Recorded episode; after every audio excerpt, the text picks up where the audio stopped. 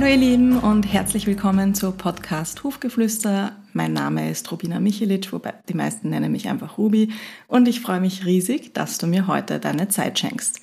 Apropos Zeit, genau um dieses Thema dreht es sich heute, um Zeit und das richtige Timing.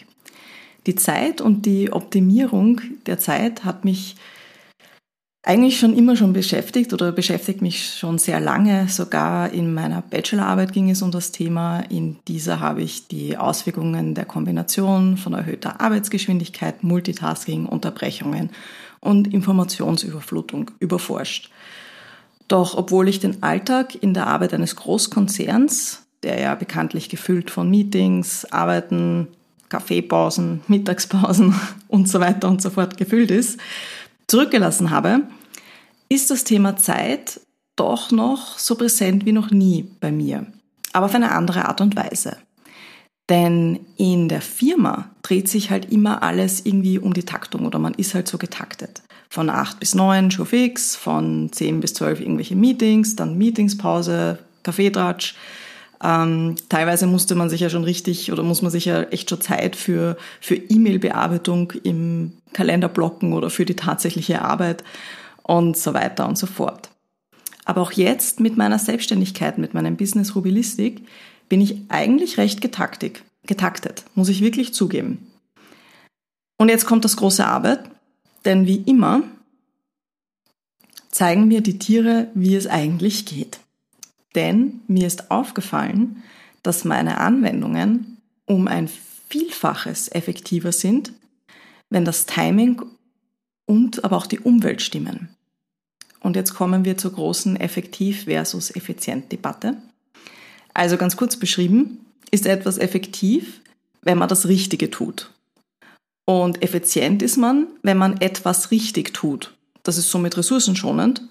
Aber was, wenn man dann gar nicht das Richtige tut, auch wenn man es effizient tut? Das ist mir jetzt mal wieder so richtig bewusst geworden mit einem, mit meinem Nimm dir die Zeit Test. Also mir ist einfach aufgefallen, dass ich jetzt mit der Selbstständigkeit dann doch recht viel äh, Stunden in der Woche arbeite und das ist eben immer sehr getaktet und ich weiß im Endeffekt, wie lange ich für gewisse Aufgaben brauche und die habe ich mir quasi in Timeslots in meinen Kalender eingetragen. Ich rede jetzt aber eher von administrativen Aufgaben. Und da habe ich mich dann im Endeffekt abgehetzt und bin immer hinterher gehechelt. Und mir ist dann eines Tages wirklich wie eine Sternstunde oder wie, wie die Erleuchtung gekommen, dass die Tage, an denen ich mit Pferden arbeite oder auch mit Menschen, meine absoluten Lieblingstage sind, weil da habe ich eine Stunde Zeit pro, ich sage jetzt mal Lebewesen. Und in dieser Stunde darf einfach alles passieren und es ist so ruhig und es ist so entspannt und das hat mir auch so gut getan und ich war an diesen Tagen dann einfach so richtig erfüllt, auch wenn ich jetzt vielleicht stundenmäßig weniger gearbeitet habe, als an den Tagen, wo ich getaktet vor mich hingeschuftet habe. Und da habe ich mir dann gedacht, okay, spannend, ich probiere das jetzt mal aus, ähm, indem ich mir jetzt für jeden Task einfach mal eine Stunde gebe, auch wenn ich weiß, dass er theoretisch nicht eine Stunde braucht.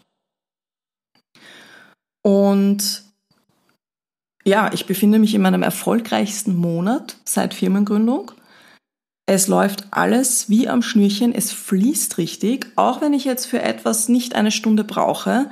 Meine Arbeit ist irgendwie viel kreativer und viel, ja, lustigerweise könnte man jetzt fast sagen, effizienter, weil ich weiß jetzt nicht, ob es ressourcenschonend per se ist, aber ich finde, es ist auf jeden Fall qualitativ höher.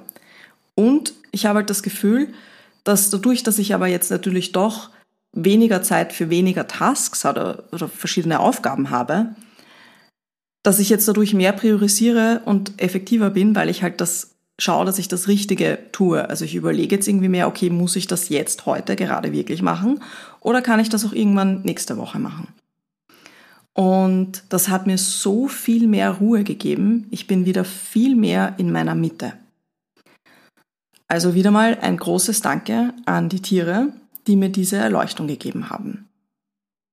Und eigentlich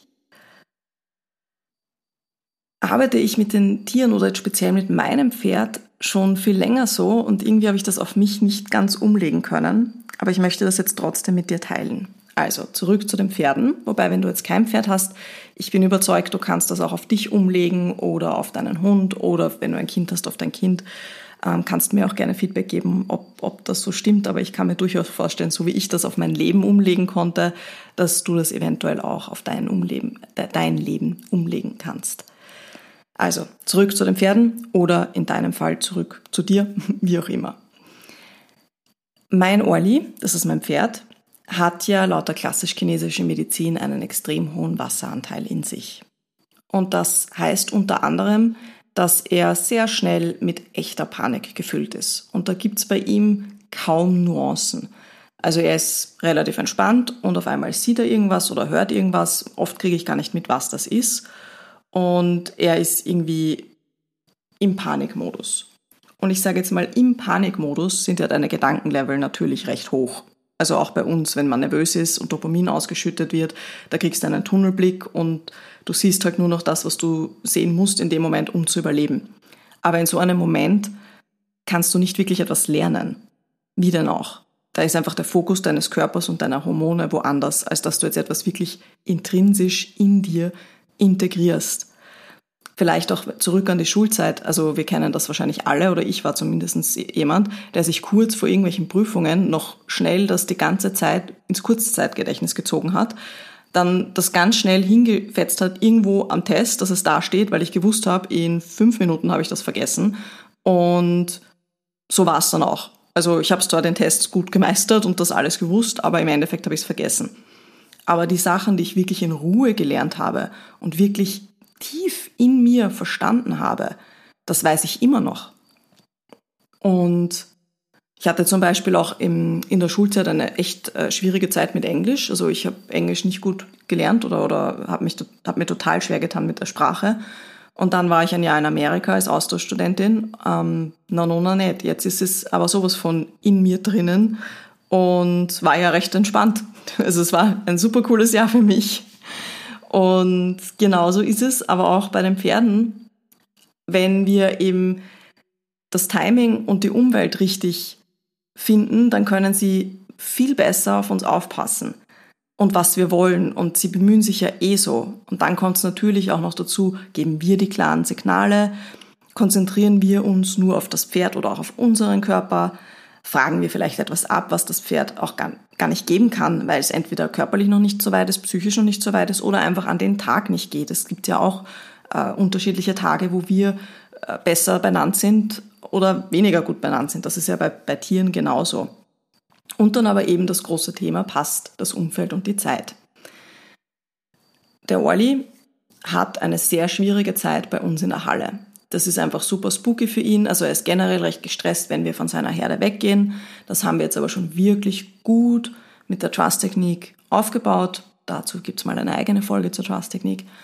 Und also das, das schafft er jetzt schon echt, ich sage jetzt mal, in einem relativ moderaten Gedankenlevel, dass wir dorthin gehen. Also er ist schon natürlich aufgeregt, aber das ist ja auch okay, weil ich muss ja jetzt auch nicht, wenn ich gerade was lesen will oder lernen will, am Einschlafen sein. Und, aber es ist einfach so, dass er sich wirklich noch gut auf mich konzentrieren kann und gefühlt auch eine Freude dabei hat. Da ist bei mir immer das Indikator, der Indikator schlechthin, ob er die Sorgenfalten bei den Augen hat.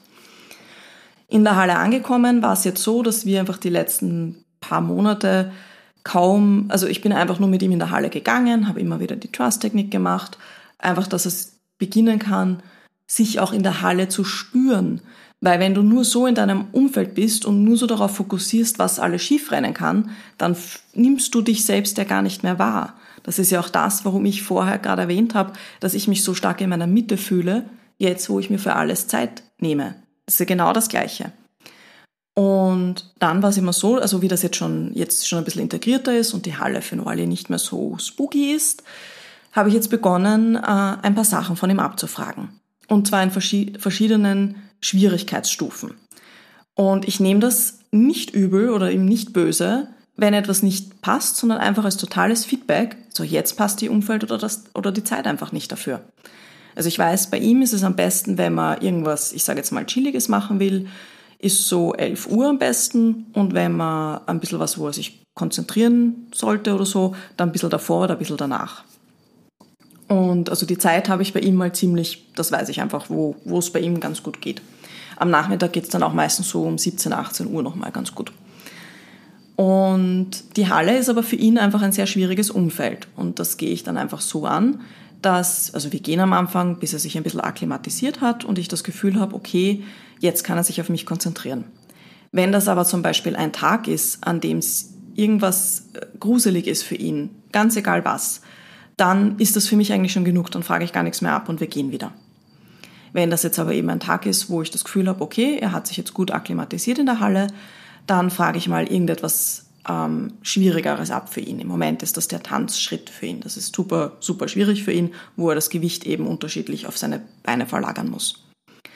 Und da hebe ich einfach im Endeffekt äh, meine Gerte. Das ist in dem Fall einfach meine Verlängerung für die Hand. Also ich komme auch nicht an bei ihm, sondern ich zeige ihm einfach nur, okay, in die Richtung. Und er findet das auch manchmal recht anmaßend, wenn man ihn formen will. Also muss man da schon einfach schauen, dass, dass das für ihn passt. Und wenn er mir das aus irgendeinem Grund nicht geben will oder kann, sei es jetzt, dass er sich doch nicht so gut auf mich konzentrieren kann oder er das jetzt doof findet, dass ich das jetzt von ihm frage oder warum auch immer, ist mir wirklich egal, das bewerte ich auch gar nicht, dann frage ich sofort etwas von ihm ab, was er wirklich leicht kann, eine Runde im Trab. Und das ist dann aber auch ein so, das machen wir jetzt. Also, also da ist jetzt dann nicht, nicht so viel Mitsprecherrecht. Wenn, wie gesagt, das Umfeld und die Zeit passen. Wenn er grundsätzlich aufnahmefähig ist, dann gibt es ein paar Runden Trab. Das sage ich immer vor. So, jetzt gehen wir drei Runden Trab, zähl mit. Und dann lade ich, wieder, lade ich ihn wieder zu mir ein. Das ist aber eine Einladung. Also da kann er entscheiden, okay, wir traben weiter. Oder er kommt rein. Die zwei Optionen gibt's. Und seitdem ich das so mache, ist es ganz lustig, weil oft, wenn ich ihn dann einlade, dass er reinkommt, macht er dann die Aufgabe, die ich vorher von ihm wollte, von ganz alleine. Also ich muss nicht mal irgendwie hinzeigen, sondern da bin ich manchmal noch damit beschäftigt, dass ich mich korrekt hinstelle, damit meine Körpersprache die richtigen Aussagen trifft. Und er macht schon von alleine. Und das ist dann so süß, weil dann, dann sage ich immer, ja super, Olli. Und dann blubbert er immer schon und ist so stolz auf sich selbst. Also das ist so ein, eine, ein schöner Moment, wenn das so von ihm herauskommt und er mir zeigen will, ja, ich habe verstanden, vorher ging's gerade nicht, aber jetzt ging's. Und das ist, ich glaube es gar nicht, das ist so viel schöner, als wenn man Früher, wie ich mein Pferd geritten bin, da habe ich, also mein altes Pferd gerade noch, da war es immer so, na, jetzt zeige ich dir, wie es geht und komm, wir müssen das jetzt. Und, und ich gerade bei den fliegenden Wechseln, um Gottes Willen, ich, auf eine Seite hat er so gut können, auf die andere Seite nicht im Galopp. Und was ich das geübt habe auf der Seite, wo es ihm schwer gefallen ist, anstatt dass ich mich einfach freue auf der Seite, wo es gut geht. Weil im Endeffekt, also die meisten von uns haben ja das Pferd als Freizeittier und wir lieben es ja über alles und im Endeffekt kann es uns ja wurscht sein, ob das jetzt, jetzt gerade auf beiden Seiten geht. Und bei meinem alten Pferd ging es dann, wie er dann, das war tatsächlich auch eine körperliche Sache, dass er das auf der anderen Seite nicht so gut konnte, weil er halt einfach asymmetrisch ist. Und jedes Pferd und jeder Mensch ist asymmetrisch. Wir können ja auch im Normalfall nicht mit beiden Händen gleich gut schreiben. Und genauso ist das beim Pferd. Aber irgendwie verlangen wir es vom Pferd immer, dass immer auf beiden Seiten alles gehen muss. Und natürlich streben wir so gut zur Symmetrie wie möglich, wobei es nie eine hundertprozentige Symmetrie geben wird. Aber wir streben dazu und natürlich wollen wir auch früher oder später, dass es auf beiden Seiten geht. Aber wenn es auf der Seite nicht geht, warum quälen wir uns dann immer beide dadurch? Also ich quäle mich, mir macht es keinen Spaß und ein Pferd auch nicht. Und ich finde das auch immer ganz spannend, wenn du dich selber mal filmst bei der Arbeit, also mit dem Pferd jetzt oder auch so oder mal ein Foto von dir machen lässt. Schau dir mal auch selbst ins Gesicht. Natürlich, wenn du mit einem Tier arbeitest, auch gerne deinem Tier. Aber für mich sagt das irrsinnig viel aus, wie verkrampft mein Gesicht ist. Und es gibt einen Unterschied zwischen verkrampft aus Anstrengung und Frust und halt einfach, dass man sich konzentriert. Das ist schon ein ziemlich großer Unterschied im Gesicht. Und natürlich Reiten ist anstrengend und alles, aber trotzdem ich finde, man sieht es in den Augen und am Mund, ob die Person gerade dann noch Freude dran hat. Und wie gesagt, es ist unsere Freizeit, es ist unser Hobby. Ich meine, es sollte uns Freude machen. Und ich finde, wenn man das mit so einfachen Sachen wie der Zeit und dem Umfeld anpassen kann, warum machen wir uns selbst das Leben so schwer? Natürlich kannst du jetzt sagen, ja, ich arbeite halt noch in einem normalen 8 bis 17 Uhr Job und ich kann halt nicht um 11 in den Stall fahren. Ja, logisch, ging bei mir früher auch nicht. Und jetzt geht's auch nicht immer, weil ich halt einfach termingefüllte Tage habe. Aber ich denke mal, an ein, zwei Tagen in der Woche wirst du schaffen und wenn es am Wochenende ist. Und es muss ja auch gar nicht sein, dass dein Pferd sich nur um 11 Uhr gut konzentrieren kann. Vielleicht hat er eben auch ein zweites Zeitfenster wie mein Olli, dass es um 17, 18 Uhr meistens auch ganz gut geht. Oder noch später, das musst du halt einfach herausfinden.